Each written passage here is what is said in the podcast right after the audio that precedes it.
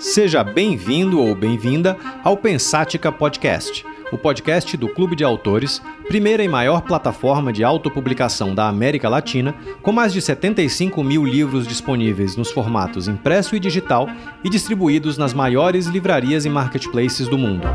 Meu nome é Ricardo Almeida, sou fundador e CEO do clube e deixo esse convite aberto para que você se junte a nós nessa jornada para desvendar o futuro do mercado editorial. Vamos então ao tema deste episódio, deixando antes apenas um agradecimento à Pulsante, produtora responsável pela edição desse podcast. O mundo está passando hoje por uma revolução que poucos ainda estão se dando conta. A nova versão, se assim pudermos chamar, da internet. Falando em termos mais leigos, a Web 3.0 é uma evolução da internet que conhecemos que se baseia em questões como a transacionalidade facilitada e essencialmente instantânea, segurança e descentralização. Isso tudo pode parecer uma sopa de letrinhas, mas não é. É algo, aliás, que tende a mudar totalmente o mercado econômico e tecnológico quanto o artístico, incluindo toda a maneira de se produzir, de se comprar e de se vender literatura. Como exatamente isso deve acontecer?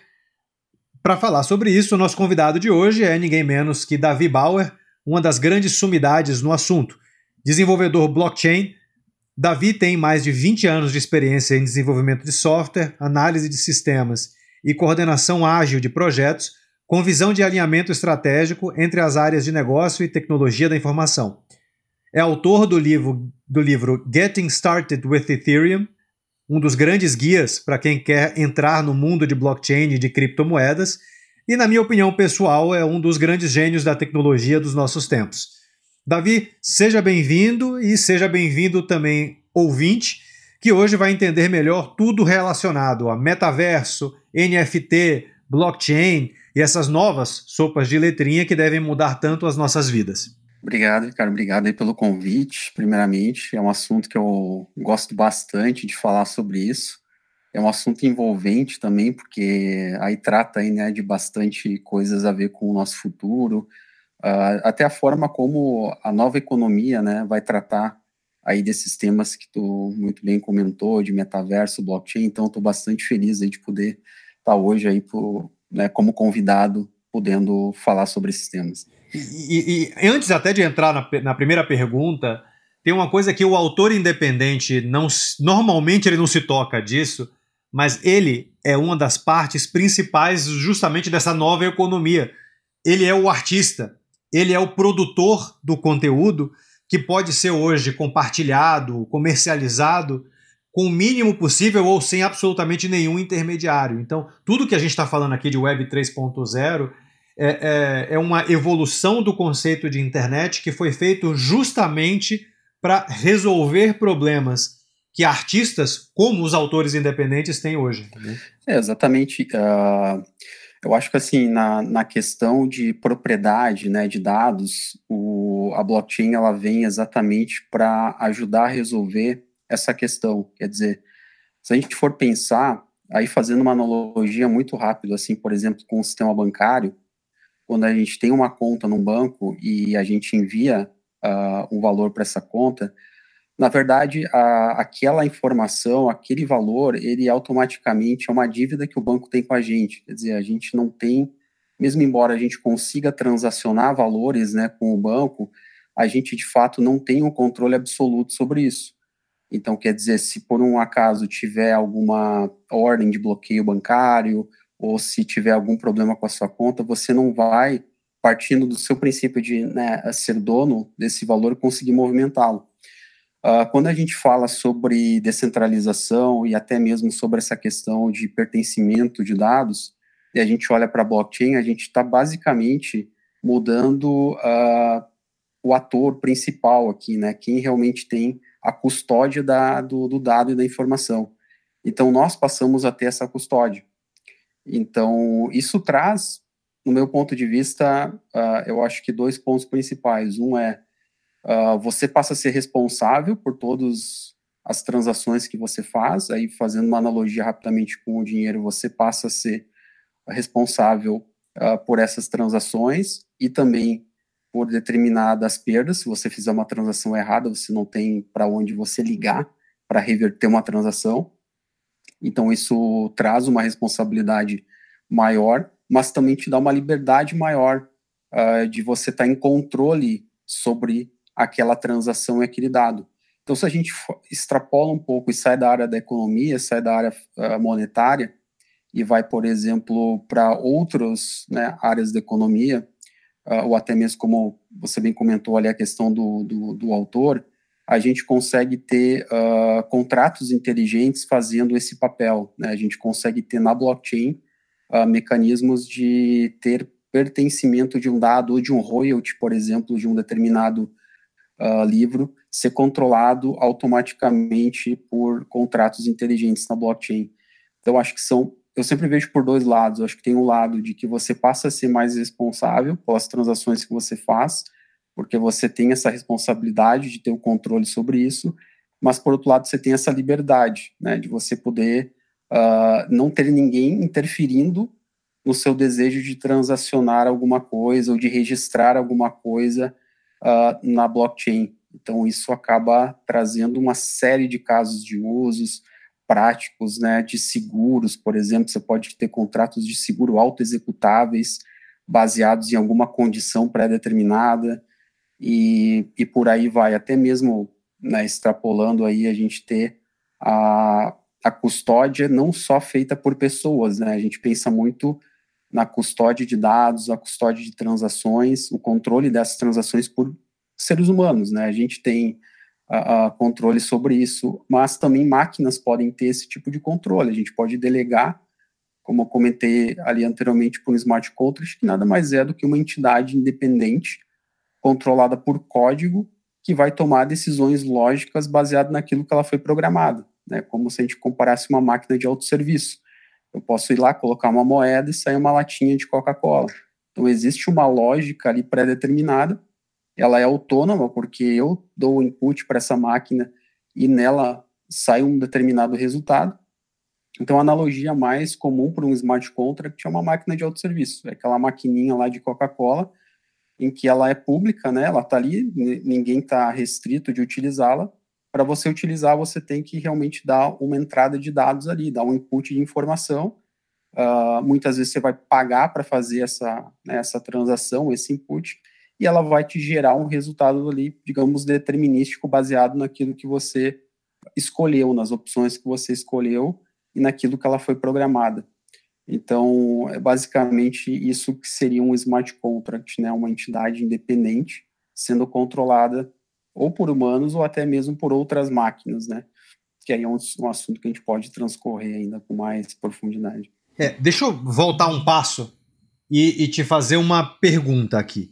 É, é, eu comentei no, no, começo, aqui na abertura do episódio, sobre é, a gente estar tá na Web 3.0, enfim, tudo isso girar em torno da Web 3.0. O que é isso exatamente? Qual é a diferença da internet? Aliás, o que era a internet 1.0, 2.0 e a internet 3.0?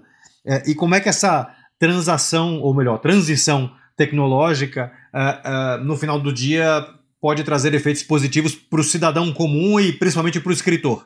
É, o, a Web 1.0 ela nasceu muito baseada na economia da informação, né? Então, por aí nasceram plataformas, principalmente de buscas, né, que nos entregavam informação mais precisa.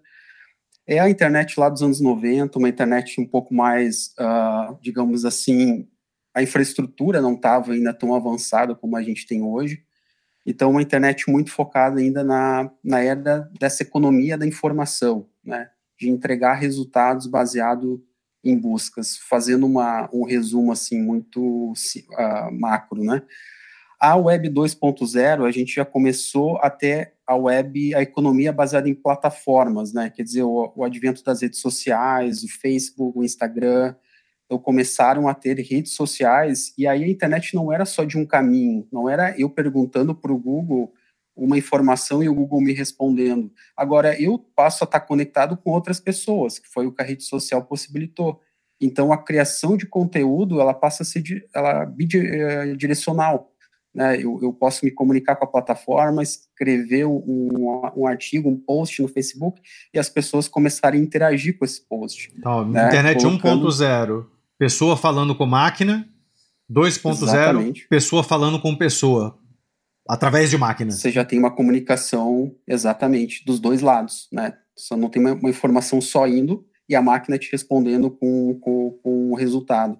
Não, agora eu estou conectado com outras pessoas, agora eu consigo, eu consigo criar uma rede, consigo criar uma plataforma. E foi aí que, né, uh, digamos, para resumir, assim, a Web 2.0, o advento das plataformas das redes sociais. Né? E, e a Web 3.0, ela é mais baseado, por exemplo, no, no na economia uh, de você perten de você ser dono das coisas, né? Eu diria que seria da descentralização, né? Você não mais está dependendo de uma entidade centralizadora. O que eu quero dizer com isso é o advento basicamente da blockchain, né? Uh, e o que a gente ouve muito aí de NFTs e tudo mais. Então é uma economia baseada na descentralização. Uh, isso quer dizer que uh, a gente passa a ter plataformas e passa a ter ativos que são descentralizados uh, e você consegue uh, transacionar esses ativos a partir de uma carteira sua. Então, então, veja bem, em vez de eu ter necessariamente um login, como eu tenho e é muito utilizado hoje, eu vou logar com o meu login do Google, login do Facebook, uh, eu posso logar com a minha própria carteira, né, que é uma carteira de criptomoedas, uma carteira onde eu armazeno NFTs, uh, isso me possibilita que eu tenha uma assinatura, né? Eu posso assinar transações, eu posso usar da minha assinatura para fazer login em determinadas plataformas. Mas, e aí começam a surgir, uh, principalmente a parte do blockchain, um caso de uso muito, uh, inicialmente, né, o blockchain veio para resolver um caso de uso muito financeiro, e eu acho que isso faz todo sentido, porque se você consegue resolver a descentralização do dinheiro, e isso funcionar bem, você resolve o problema de descentralizar qualquer outra coisa. Porque as pessoas, elas têm. Uh, uh, o dinheiro talvez seja a coisa que as pessoas mais vão tentar uh, quebrar o sistema para tentar ter, né, tirar vantagem disso. Quer dizer, se você consegue construir um sistema que ele é realmente resistente na parte de econômica, é uma prova suficiente que ele pode funcionar para muitas outras coisas, para né, ter uma economia baseada em NFTs, para você usar uh, criptoativos como colaterais para outras coisas. Então, eu diria que assim, a Web 1.0 é uma web mais unidirecional, a Web 2.0 passa a ser algo mais de uma criação de redes, de uma comunicação mais uh, uh, bidirecional, e a Web 3.0 a gente passa a não depender mais, tecnicamente falando, de uma entidade centralizadora, quer dizer, você consegue tecnicamente construir contratos inteligentes, plataformas que elas são resistentes à censura, inclusive, uh, podendo não mais depender de exatamente um único sítio, um único local de acesso. Então, isso acaba, como eu comentei antes, abrindo uma série de leques de casos de usos novos, né? Eu acho que a Web 3.0, ela seria uma, muitos falam que ela, né, o, o blockchain, ela é basicamente a internet do dinheiro, né? A Web 3.0, ela literalmente ela é a, a, a era da descentralização, né? onde a gente consegue construir soluções descentralizadas em cima de toda a tecnologia né, que, se, que se construiu, que, que hoje nos habilita a poder fazer isso de uma forma extremamente segura. Né? E, e a gente não está falando só necessariamente de dinheiro, né? Quando você fala de não depender de uma entidade, essa entidade, ok, pode ser um banco, que você deixa de depender de um banco, mas você pode deixar de depender, por exemplo, de uma livraria para vender o seu livro. Exatamente, você mesmo é. consegue é. transacionar tudo diretamente com o teu é, é, leitor e o dinheiro cai na sua conta diretamente. Né? Exatamente. Você consegue remover intermediários, né? Exato. exato. Então, esses intermediários eles podem estar em qualquer lugar. Então, pode exatamente estar, por exemplo, numa livraria, né? Ou pode estar em qualquer outra área de negócio, como por exemplo a intermediação de seguros Uh, o que eu costumo dizer assim, a aplicação do blockchain ela tem muito a ver com confiança, né, com o nível de confiança que a gente tem nas entidades centralizadoras. Uh, e também é uma forma de você tornar o processo mais eficiente, porque se você consegue tomar uma decisão baseado em cálculos matemáticos, em lógicas que não dependem de um julgamento humano, você consegue automatizar isso, né? E você consegue, com a blockchain, tornar isso transparente. Então, quer dizer, eu estou fazendo transações, essas transações podem ser vistas por qualquer pessoa e elas não podem ser revertidas. E então eu tenho essa garantia de que uma vez que eu fiz uma transferência, assinei, né, uma transação, ela não pode mais ser desfeita. Então, se a gente tem hoje um caso de uso, eu não vou dizer exatamente um problema, ou uma necessidade, onde a gente tem uma entidade central, centralizadora, que ela pode uh, ter uma automação, quer dizer, as decisões são baseadas em, em cálculos lógicos, em condições lógicas, a gente pode colocar um contrato inteligente fazendo esse papel, né? E esse contrato inteligente ele pode tomar as decisões baseado nas regras que a gente definir, né? no, no, nas entradas de dados que a gente definir. Então, sim, você pode ter, por exemplo, uma livraria completamente descentralizada.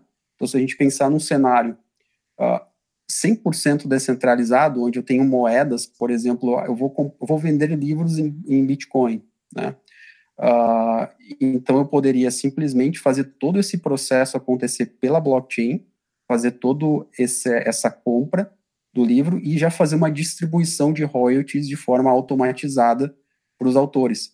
Então veja, eu não preciso nenhuma pessoa fazer esse processo uh, ou fazer uma curação disso, né, mensal, enfim, isso pode acontecer de forma uh, automática, instantânea, e o valor do royalties já cai direto, por exemplo, na carteira uh, do, das pessoas que vão receber esse royalty. Esse é um, seria um exemplo, né, de como o smart contract ele pode estar tá substituindo uma entidade de uma forma totalmente automatizada e com, de forma confiável, né, em que você pode inclusive abrir o código né, desse contrato inteligente, tornar ele auditável para qualquer um poder olhar e ver, ah, ele vai tomar essa decisão baseado nesses passos aqui. Então, tudo isso é público. Então a gente consegue auditar isso, né? O que dá bastante segurança e bastante transparência para esse tipo de aplicação. É, deixa eu exemplificar aqui, na, na, pegando aqui um pouco da jornada do escritor, porque tem uma das palavras que você falou ali, ela é, é chave, que é a instantaneidade. Né? A, a, o cenário tradicional de escritores, eu vou tirar a autopublicação do, do, da fórmula aqui, depois eu insiro, mas só para exemplificar. O, o cenário tradicional ele é muito tortuoso. Então, se ele optar por publicar uma, uma obra por uma editora normal, essa cadeia de venda, que inclui uma editora, uma editora usa normalmente uma distribuidora de livros que distribui para suas livrarias. Cada uma dessas instâncias, editora, distribuidora, livraria, exige um tempo ali que varia de 30 a 90 dias para repassar os valores referentes às vendas. Ou seja, a livraria reporta a venda para a distribuidora, a distribuidora, distribuidora para a editora, a editora para o autor. Se você traduzir ali, a gente está falando em tempo, a gente está falando de algo entre seis a nove meses entre o leitor pagar o dinheiro do, do, do, do novo livro e ele receber esse dinheiro na conta. Né? É, é, é, muito tempo. Ok, se você optar pela autopublicação, você vai cortar algumas dessas etapas, mas elas continuam existindo. E eu dou o exemplo do próprio clube de autores. A gente está distribuindo, por exemplo, para Kobo, para Amazon, para quem quer que seja.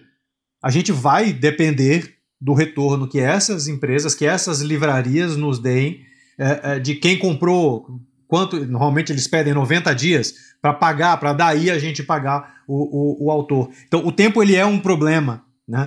É, é, pro, pro autor. Isso não significa necessariamente é, essa nova realidade que você está desenhando de, de Web 3.0 não significa necessariamente que você não vá ter o papel de uma livraria, porque é um papel que vai além da transação, é um, um papel de aglomerar demanda. A livraria tem gente circulando. Né? É, é, então ela continua sendo importante para você ter a venda, mas é, é, um, numa, num, num modelo de negócio já evoluído, já dentro da blockchain, a, a gente está falando de, ok, instantaneamente publicou o livro, já está em todas as livrarias e marketplaces, enfim. A, a, se alguém comprar, esse dinheiro instantaneamente já vai para os escritores. É, é, esse o futuro que a gente está pintando, certo? Exatamente, exatamente uh, essa parte da liquidez, né, ela ser exatamente instantânea e fazer essa distribuição de acordo, né, com, com que o smart contract foi programado, ela já é uma realidade e assim não tem fronteiras, não tem bordas, né? Então, uh, por exemplo, com a utilização de criptomoedas, você não tem problema de, por exemplo, é, como você falou desse tempo todo para poder daqui a pouco receber ou essa transação né, ficar trancada em algum em alguma entidade intermediária. Uh, quando a gente vai para a blockchain, quando a gente utiliza o smart contract, utiliza uh, das moedas, né? uh, das criptomoedas, a gente consegue fazer essas transações acontecerem no momento em que tu tem a emissão do evento, né, em si, que seria de uma compra, ou daqui a pouco o que permite também é to, uh, tokenizar daqui a pouco os direitos sobre um livro, você receber royalties, né, e, e revender os direitos sobre, sobre ele. Eu acho que abre bastante, realmente bastante casos de usos novos, assim, para se utilizar, mas realmente essa coisa da instantaneidade é algo que já resolve muitos problemas, né? Uh, e que agiliza muito o processo, por exemplo, como esse caso que você citou de, de pagamento de royalties. É realmente muito rápido. Uh, e você também pode usar, né? Hoje a gente fala muito assim na blockchain de Bitcoin, uh, mas já tem moedas, né? Baseado em moedas que a gente fala fiat, né? As moedas estatais, por exemplo, o real, o dólar, e que você tem uma representação dessas moedas dentro da blockchain. Então, você consegue, por exemplo, fazer vendas em dólar usando um SDC, um SDT, uh, ah, que são moedas que, tem pare, uh, que pareiam né, um para um com o dólar.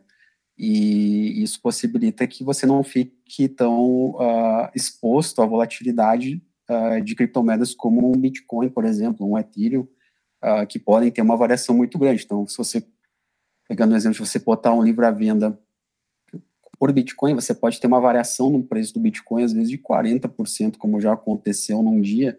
Isso pode não fazer sentido, talvez em termos comerciais. Então, existem também maneiras de você fazer uh, transações usando uh, moedas né, pareadas em dólar ou pareadas em euro.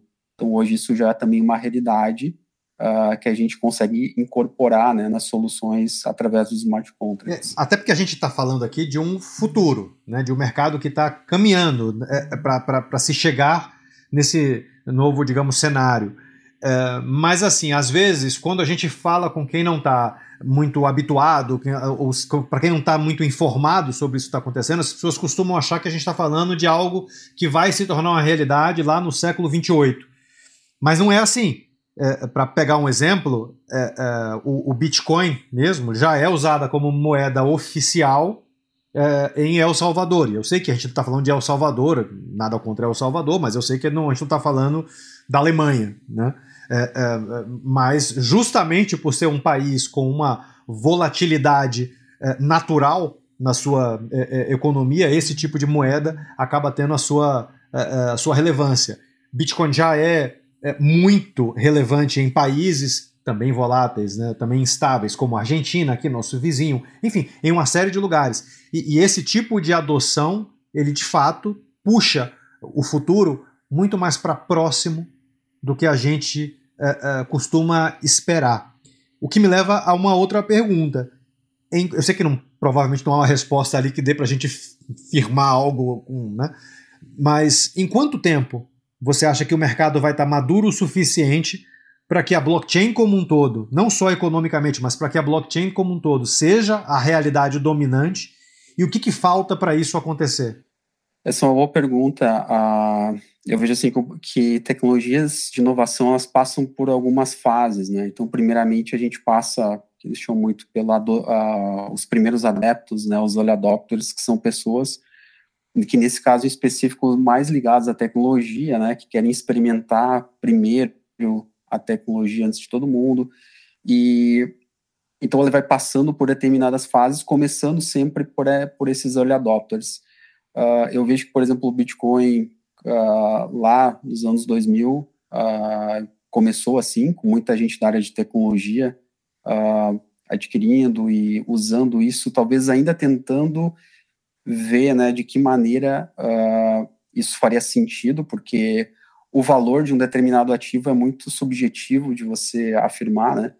Uh, embora o Bitcoin ele seja, ele tenha uma restrição na quantidade máxima em circulação, então ele é por padrão ativo deflacionário, mas você precisa da adoção das pessoas para que aquilo tenha valor, né? Você precisa ter cada vez mais pessoas uh, dando utilidade para aquilo, para que aquilo tenha valor ao longo do tempo.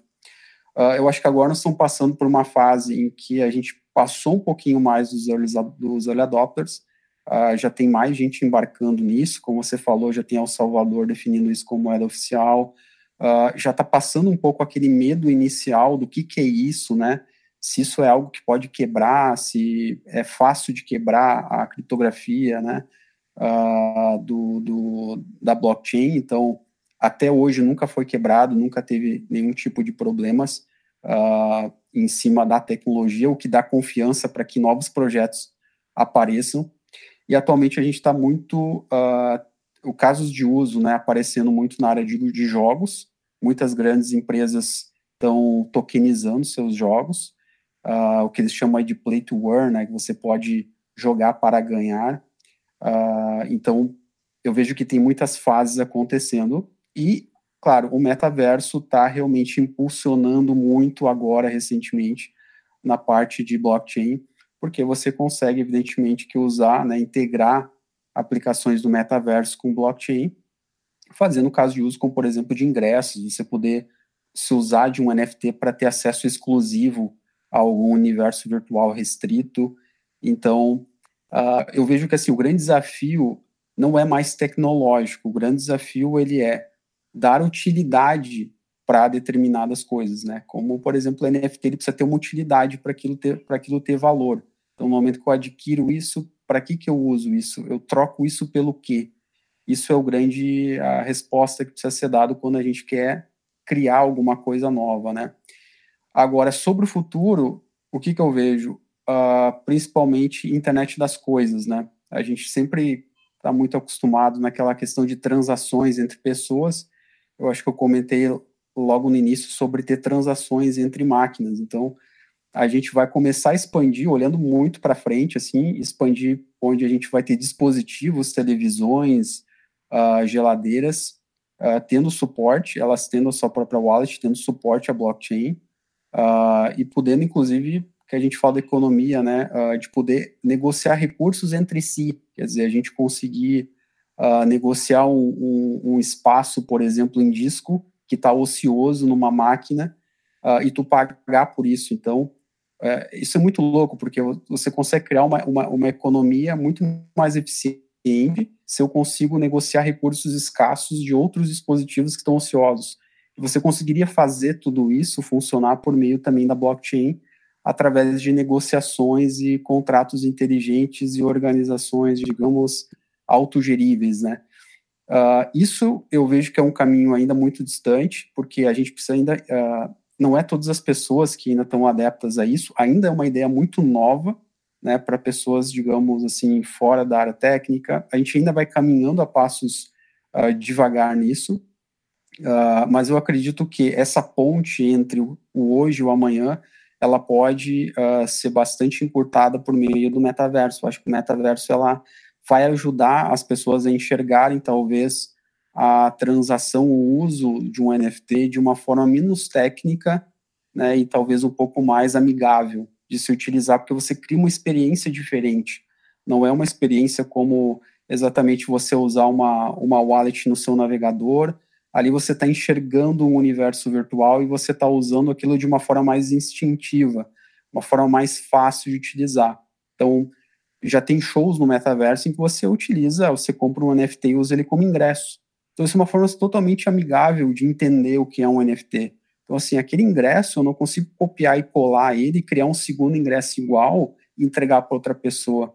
Isso, inclusive, foi o maior desafio, né, antes do advento da blockchain, que era resolver o problema do gasto duplo. Quer dizer, tudo que a gente tinha digitalmente poderia ser copiado e colado de forma igual. Então, com a blockchain eu, não, eu, eu, consigo ter esse controle de não ter gasto duplo. Então resolve a parte financeira e resolve outras causas de uso como ingresso ou, qualquer outro NFT que eu crio, eu sei que.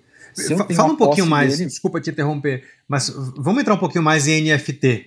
É, é, uhum. é, explica um pouquinho mais o que, que é exatamente NFT é, é, e, e além do ingresso, que outros exemplos você pode dar, principalmente no mercado artístico? É, o NFT eu costumo dizer que ele é como se fosse uma figurinha, né? Eles são tokens não fungíveis, então quer dizer, é diferente de uma moeda, né, que são fungíveis, eu consigo. Que é fungível? Uh, seria assim, se eu tenho, por exemplo, uma nota de, eu vou, assim, uma nota de 10 reais, ela vale exatamente a mesma coisa que uma outra nota de 10 reais, embora elas sejam duas unidades distintas, então elas são fungíveis.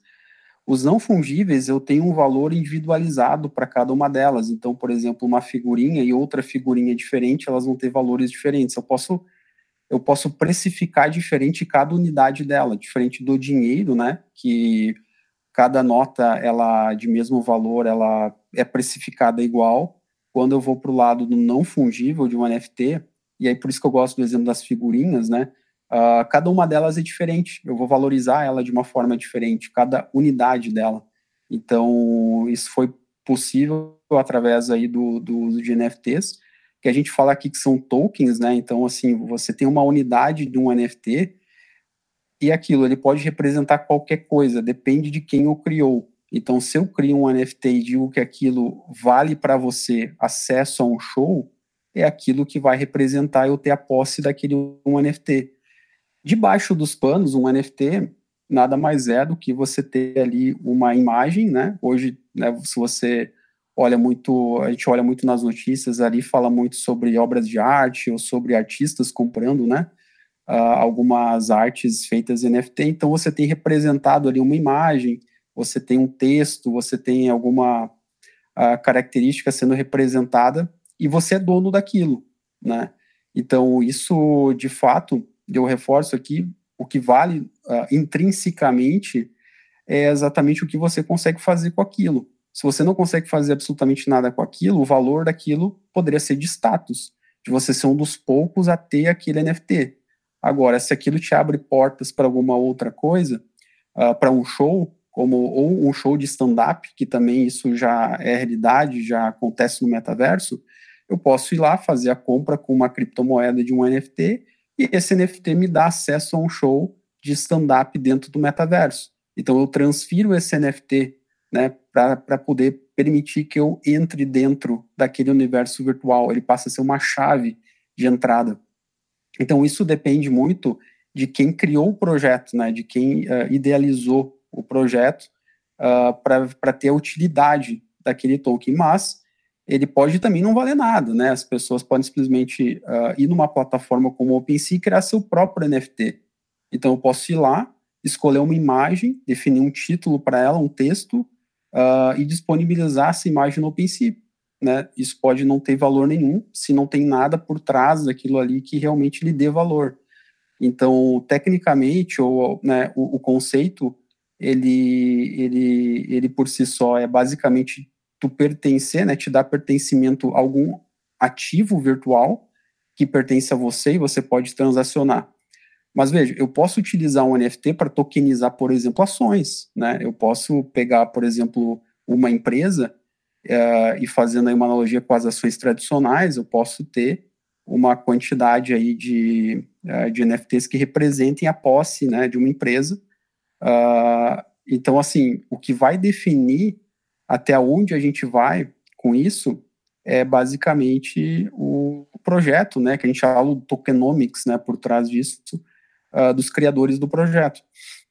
Jogos se fazem, jogos têm muito uso disso uh, para você poder entrar muitas vezes em jogos online, você precisa comprar um NFT para poder entrar e fazer parte desse jogo, e você pode ganhar NFTs também jogando esses jogos e você depois trocar esses NFTs uh, por, por, por dinheiro real, né? Fazer negociações em exchanges e trocar isso de volta por, por dinheiro real e você utilizar ele no seu dia a dia.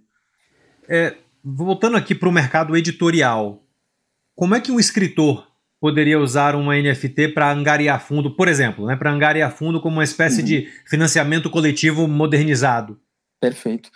É, é, é, essa ideia é muito, é muito interessante porque assim o blockchain permite que você realmente faça esse tipo de autofinanciamento uh, usando. Você pode usar tanto NFTs ou você pode uh, criar, por exemplo, uma moeda que represente o projeto em que você está. Então você pode vender, fazer uma pré-venda uh, dessa moeda. Vamos supor que você cria um valuation para o seu, pro seu projeto, né, para o seu livro, e você quer angariar pessoas interessadas uh, em financiar esse livro, e em contrapartida, essas pessoas elas podem receber royalties do seu livro, elas viram como se fosse um sócio né, da, sua, do, da, da sua obra. Então, é possível você criar, tokenizar, digamos, esse livro, uh, baseado em quanto você imagina né, que ele possa, uh, que você necessite né, pra, de recursos para poder tocar o projeto. E as pessoas que se interessarem por isso podem comprar essa moeda uh, e você recebe em troca né, uh, um valor, por exemplo, em dólar ou um valor em, em isso é uma coisa que cada projeto decide, né? Ou, ou, você compra essas moedas com Bitcoin ou com dólar e aí você, você junta fundos para poder executar esse projeto. De, deixa, eu só, partido, é, deixa eu só colocar aqui a, a, a, uma, uma tecla SAP. Uh, então a gente está falando de tokenizar o livro. Por tokenizar, entendamos como transformar o livro numa espécie de um objeto oficial a ser comercializado. Né? Ao fazer isso, é, é, ao vender, ao transformar ele em NFT, cada, uma, cada um apoiador poderia comprar um pedaço dos direitos autorais, né? financiaria, daria Exato. dinheiro para o livro, e, e, esse financiamento daria direito a X ou Y% por cento a ser definido é, dos direitos autorais. E nada disso, a gente está falando desse novo mundo. Né? Nada disso depende da confiança no autor que ele não vai, por exemplo, embolsar o dinheiro. Tudo é instantâneo. Vendeu, o dinheiro não vai cair para o autor, para o autor fazer a distribuição quando ele quiser. O dinheiro cai já de uma maneira espalhada para todo mundo, de acordo com os percentuais que foram adquiridos é, é, dessa obra, e aí entra toda a beleza da descentralização Exatamente. e da instantaneidade e da transparência, certo? Exatamente. Se eu compro uma parte desse livro, um percentual desse livro, que está tokenizado, eu automaticamente faço parte né, de um dos uh, detentores dos royalties do livro. Isso fica registrado na blockchain e fica programado automaticamente no contrato inteligente desse livro. Então, cada vez que houver uma venda desse livro, eu automaticamente recebo o royalty instantâneo, baseado na minha participação, né, que eu comprei no livro. E aí depende de quanto né, foi essa minha participação. Então, essa distribuição ela já acontece automaticamente, sem depender de ninguém. Quer dizer, vai diretamente da, da wallet do comprador, vai para o contrato inteligente que automaticamente faz a distribuição. Uh, então, esse é um exemplo muito bom, assim, de desde você utilizar a blockchain para levantamento de fundos e, ao mesmo tempo, utilizar desses dados já para fazer a distribuição dos royalties, né, baseado na participação que cada um teve na compra, né, dos, do, dos direitos desse livro. Então isso funciona bem. O, o importante aqui para o escritor ouvinte é, é perceber que a gente está falando de uma série de conceitos que para muitos são conceitos novos. A gente tá, tem um mundo de sopa de letrinhas que não dá muito para fugir. NFT, tokenização, blockchain, é, é, tudo isso pode parecer novo, mas e é novo, né? Mas a gente está falando de um futuro, mas não de um futuro para as próximas gerações. A gente está falando de um futuro que tende a vir rapidamente.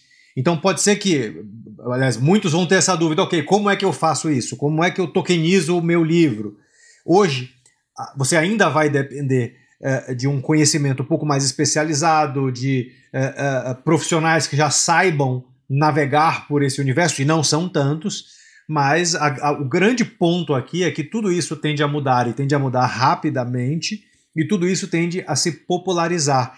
Então, talvez um dos principais pontos aqui desse objeto, desse objeto, desse episódio, é, é, não é pensar em como eu tenho que fazer agora, mas em pensar no mar de possibilidades que começam a se abrir e que vão estar disponíveis num futuro próximo. Né? É, é e aí, eu, eu queria puxar aqui para um outro assunto que está mais próximo, pelo menos, da percepção auricular, digamos assim, do, do, do, ouvinte, que é o seguinte: metaverso. Então, muita gente já ouviu falar de metaverso é, pela mídia, principalmente depois que o Facebook mudou o nome dele para Meta. Né? É, isso virou um tema popular. Muitos já começam a fazer aquela relação de, ah, então a gente está falando de um Second Life, dependendo da idade das pessoas, ainda vão se lembrar do que, que era o Second Life. Mas, enfim, na prática, o que, que é o metaverso e o quanto de futuro real você enxerga nele e o quanto que o, que o, que o escritor, dentro desse futuro real, como que ele pode se apropriar, entrar, navegar, enfim, trazer o metaverso para sua realidade? Essa é uma pergunta muito boa, porque tocou bem no assunto né, do, do, do Second Life. E, e, basicamente, assim, o metaverso ele vem com uma proposta muito de imersão, né, de você criar imersões que aproximem as pessoas. Então, a gente está uh, hoje num, digamos, num ambiente onde muita gente passou a trabalhar remotamente, principalmente, né, com a questão da pandemia. E o metaverso, olhando assim até pela proposta do, do, do, Facebook, é meio que reinventar a forma como as pessoas se relacionam e aproximá-las de experiências da vida real. Então, isso é muito amplo, a definição ela também ela depende muito de cada empresa. Eu vou te dizer que existe uma certa aí, não é bem pacificado exatamente quais são as fronteiras da definição do que é um metaverso mas eu diria que uh, ela está muito mais próxima da questão da imersão que você tem em mundos virtuais. O Oculus Quest 2, que é o óculos do Google, do Facebook, desculpe, ele, ele já é uma evolução né, de, de protótipos de óculos que a gente viu no passado, até do Google, do Cardbox. O que, que eles fazem, esses óculos? Empresas. Elas criam uma sensação de imersão, né, então são óculos de realidade virtual, e dentro desse óculos ele simula vários uh, ambientes virtuais. Então você pode ter ali aplicações que simulam, por exemplo, um jogo de tênis e você está exatamente dentro né, de um ambiente jogando tênis com outra pessoa. E assim, ele é muito o, o, o feedback, o, o reflexo que você tem é muito próximo mesmo da realidade você, você mexe a sua cabeça e realmente a imagem que é projetada no seu olho mexe exatamente como se você estivesse na vida real visualizando, né, aquele, aquele ambiente. Então, ele é, é como se você confundisse, né, a vida real com a vida virtual e, e, e o metaverso começa, principalmente agora, ele começa a ter uma adoção uh, muito grande para reuniões, eu acho que já deve ter visto em algumas notícias, né, as pessoas utilizando as salas de reuniões do Facebook para fazer uh, reuniões virtuais, e ele te coloca numa mesa de reunião em que você está frente a frente com outra pessoa que pode estar em qualquer outro lugar do mundo. Então, o metaverso ele te possibilita uma imersão, é, é, é até difícil explicar sem experimentar assim, o óculos, porque uh, é uma imersão muito grande que ele possibilita. E assim, isso não vai apenas na questão de uma sala de reuniões, de um jogo, você pode visitar um imóvel virtualmente, você pode uh, trazer isso para dentro de, uma, de, uma, de um cenário virtual, replicar né, um ambiente, você pode fazer uma visita para dentro de um imóvel e ver exatamente na proporção em que aquilo realmente é, através dos seus olhos visualizando aquilo. Fazer simuladores, né? de, de, de, de vários tipos diferentes. Uh, tem um simulador lá de, de naves espaciais, então, assim, você se sente lá dentro, né? Você vai ver os controles, os botões na proporção de que eles muito próximos realmente do que eles seriam na vida real.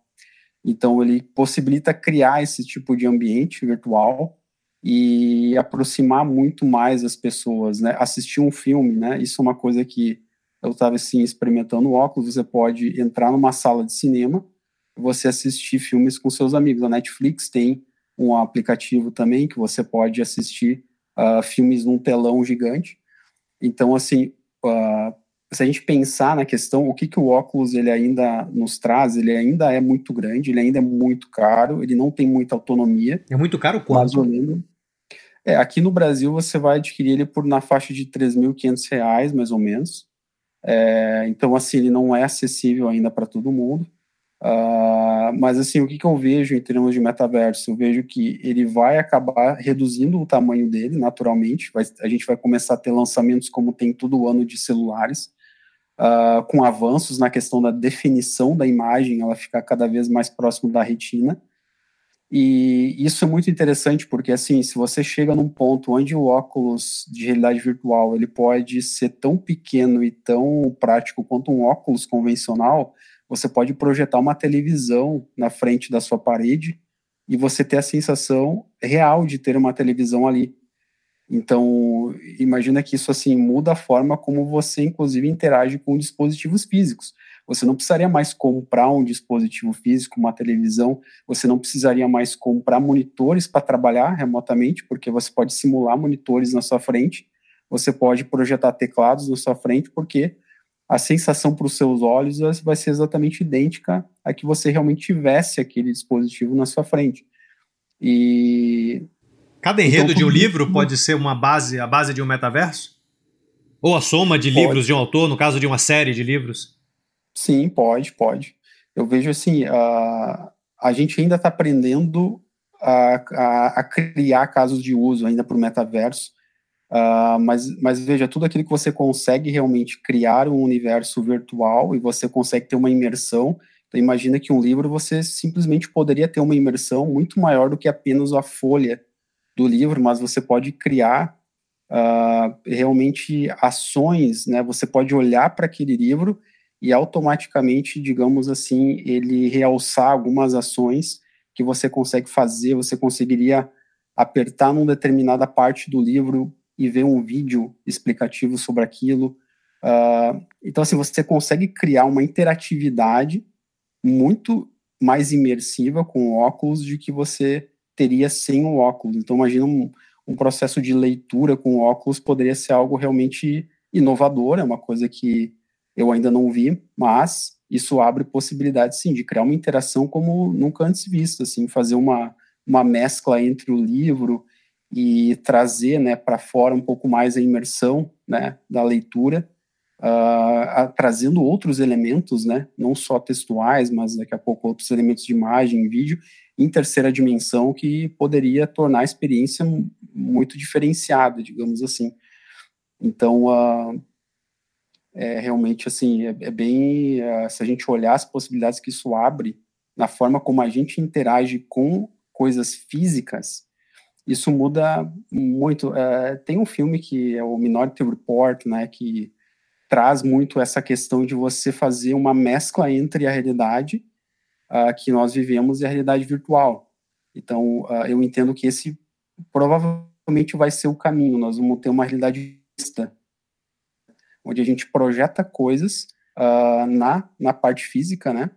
Uh, através dos óculos. Então, aquilo vai te a, possibilitar ter mais opções, né, para você explorar.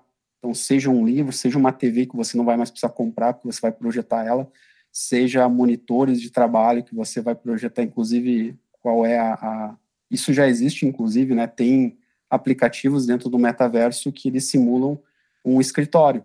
E aí você pode escolher se você quer trabalhar com três monitores, com dois monitores, a, a polegada dos monitores, né? Quantas polegadas você quer trabalhar. Então isso já é uma realidade, porém, né, dentro dessas questões aí que eu comentei. Ainda é muito caro. Ele é um pouco pesado também para você usar o dia inteiro. Se você ficar o dia inteiro, primeiro que a autonomia não vai chegar até lá mas também uh, você vai cansar né, de, de, de olhar para a tela o dia inteiro. E eu acho que tem algumas coisas que vão precisar evoluir. Mas é, é, a mesma história dos smartphones, né? Os smartphones, eles também foram evoluindo todos os anos com novidades, e eu acredito que isso vai acontecer também com a questão dos óculos para o metaverso. A gente vai ter novidades todos os anos que vão desbloquear novas, novos casos de uso para a gente explorar uh, dentro desse universo. Como é que se cria um, um, metaverso que se cria, que se entra, principalmente se cria um no caso de um, de um, de um autor, ou até faz sentido se debruçar sobre isso hoje, ou é melhor é, é, esperar, dado que você comentou, esperar a tecnologia amadurecer um pouco mais e apenas ficar ciente de que ela existe de que ela é uma possibilidade futura? É, hoje em dia uh, já tem algumas aplicações uh, que existem dentro do óculos muito limitadas mas eu diria que não é algo ainda, é, é algo, digamos, muito arriscado ainda, né? A gente não sabe exatamente uh, o que, que, vai vingar e o que, que não vai. A tecnologia, a, a criação de ambientes virtuais para óculos é algo ainda muito recente, as pessoas ainda estão tentando ver como isso é, pode ser sustentável em longo prazo ou até mesmo lucrativo. Eu acho que é interessante a gente uh, ficar de olho nisso, porque quanto antes a gente tiver conectado com esse assunto, mais fácil vai ser para a gente poder migrar para dentro dos, desse universo mais para frente. Hoje, nesse momento, ainda é um universo ainda muito assim arriscado, se a gente for pensar em investimentos, né, em criação de universos virtuais. Eu acho que a gente está passando por uma fase ainda muito de testes. Empresas, né, tão bom, o, o, o Facebook está investindo bilhões de dólares, né, em cima disso. Ainda não está tendo lucro, então muita gente não está tendo exatamente lucro com isso, uh, porque ainda está se criando os alicerces, as bases desse metaverso. Isso leva um pouco de tempo para amadurecer. Então, hoje ainda não está maduro, não está 100% maduro. Então, quem entrar hoje, uh, eu acho que tem o benefício de ser um dos primeiros a entrar e vai aprender mais rápido com isso, inclusive aprender o que funciona e o que não funciona, mas é um investimento de risco, né? É algo que pode, uh, pode mudar completamente ali para frente, e então eu vejo ainda como muito arriscado, embora eu encorajo muito a questão da pesquisa, né, de começar a olhar para isso com outros olhos, não como um hype, como algo do momento, mas como algo que tem muito futuro, mas precisa de um tempo de amadurecimento. Eu acho que a gente está, por enquanto, nesse momento, passando por esse período de amadurecimento. Então é caro, né? É muito caro se entrar nesse momento, a não ser que você queira, de fato, né, uh, ter aquela sessão assim de pioneirismo, né, de estar presente lá dentro não é necessariamente olhando a questão lucrativa disso, mas para uma questão de marca, né? Tá presente lá dentro do, do metaverso. Uh, mas sim, é uma coisa que a gente ainda está vendo como um processo em amadurecimento, mas promissor. E quais são os próximos capítulos que você enxerga para tudo isso que a gente falou? É, é, de, de, de blockchain, de descentralização, de NFTs, de metaverso. Como que você vê essa evolução tecnológica toda acontecendo? É, eu acho que tem uma coisa que liga tudo isso, que é a questão da conectividade, né? Para a gente poder extrair o máximo da questão de metaverso, de blockchain, a gente precisa ter conexões rápidas acontecendo basicamente ao redor do globo. Então, o 5G, por exemplo, ele é um driver impulsionador muito importante para isso. Então, assim, para a gente falar que eu vou assistir um filme uh, online ou um jogo, que é um caso que está sendo começando a ser explorado, de você assistir um jogo como se estivesse dentro de um estádio de futebol. Então, assim, em vez de você depender do corte de câmeras, você está ali com óculos, se você mexer a cabeça, você está vendo um lado e o outro do campo. Mas para você ter uma experiência em que a qualidade que isso chega até seu olho seja uma qualidade de retina, que é uma alta qualidade, e que você tenha um tempo de, né, a gente fala de delay, um tempo de de atraso muito pequeno, você precisa ter uma conexão estável e uma conexão de alta velocidade e tanto né, do lado de quem está com o óculos quanto do lado de quem está transmitindo. Então agora com a questão do 5G, isso se tornando popular, vai permitir uma adesão também maior e, claro, com o custo disso ficando menor. E tem um outro ponto que é a questão que a gente fala, fala da latência, né, que seria o, exatamente essa diferença aí do tempo de ida e volta do sinal. Então, para coisas ao vivo, o desafio ainda é muito grande nessa questão de reduzir esse tempo de intervalo né, entre a ida e a volta do dado. E com a Starlink, por exemplo, a gente vai ter aí também, que já está né, uh, já tá no Brasil agora, inclusive, mas uh, ter uma redução no tempo que a gente fala da latência né, do, do sinal, e você poder abrir um leque muito maior de oportunidades, que é, uh, por exemplo, você não precisar mais ter um console para você jogar videogame, porque você agora pode, e, assim, não se, não se restringir a videogame, computadores, pensa que você pode não precisar mais comprar computadores, você vai ter só um terminal em cima da sua mesa, porque a conexão é tão rápida que, é, que compensa mais você processar todo o seu trabalho na nuvem, remotamente, e ele manda de volta o resultado para sua tela. Então, isso vai fazer com que a gente não precise mais, né, uh, investir aí em, em, em comprar hardware, né, para as nossas casas, e também habilita muito essa questão de transmissão ao vivo, né, de você receber o sinal rápido, com alta qualidade, e tendo uma experiência imersiva. Então, acho que um grande desbloqueador de tudo isso é o 5G, uh, para as áreas, né, mais urbanas, mas e também o Starlink, né, para as áreas mais rurais ou para ao longo do globo, né? Você tem uma experiência quase simultânea de transmissão em qualquer lugar do mundo, né? Na, independente da distância que você está. Então, isso é realmente algo que a gente nunca experimentou antes, né? A gente sempre a, a conexão ela foi melhorando ao longo do tempo, mas a gente está vendo algo agora que realmente desbloqueia muitas muitas coisas. Então, eu acho que a conexão, não só a velocidade e a latência, mas a redução de custo dela, né? Ela ficando disponível também uh, para mais pessoas conseguirem utilizar, vai de fato impulsionar bastante. Eu, eu entendo que seja um dos drivers que vai impulsionar bastante a utilização aí, principalmente de transmissões e metaverso, uh, ah, para a adoção das pessoas. Legal. Foi meio que a, a, falta de infraestrutura foi meio que o que matou o Second Life, para quem se lembrar do Second Exatamente. Life. Exatamente. Exatamente. O Second Life foi uma ideia genial, talvez num tempo ainda muito antes, né, da hora. O timing é importante nessas horas, né? Mas o Second Life ele tinha uma ideia boa, mas isso aconteceu antes do, do da blockchain, né, e, e, também num tempo em que a internet não era como é hoje, né, que a gente tem uma velocidade, uma infraestrutura muito maior. Então, isso é uma coisa até interessante, né, porque o avanço tecnológico, ele é meio, uh, você necessita também de um avanço da infraestrutura na mesma velocidade, porque senão você fica meio segurando esse avanço, né, então isso é muito importante, a infraestrutura tem que caminhar junto. Se ela não caminha junto, você, ok, é, você tem algo resolvível tecnicamente, mas você não consegue escalar isso, né, para mais pessoas adotarem. Então a infraestrutura ela tem que andar junto. Bom, e para finalizar, que dica que você deixaria para o autor independente? É, eu, eu diria o seguinte: uh, eu acho que a gente tem que sempre estar tá olhando uh, para questões uh, tecnológicas não do ponto de vista necessariamente, né? Eu sou uma pessoa muito mais com perfil técnico, mas uh, pensar no, em, que aquilo de fato pode refletir uh, no meu dia a dia, né? Então, muitas coisas que a gente está vendo de evoluções técnicas, muita gente pensa que é uma fase, né? Ou, ou que realmente daqui a pouco seja apenas um momento. Mas uh, eu acho que é importante a gente estar tá sempre olhando para isso porque o dia de amanhã chega, né? A gente pode achar que está longe ainda dessa transformação acontecer, mas pode não ser. Pode ser que isso venha muito antes do tempo que a gente imagina e a gente pode não estar tá preparado.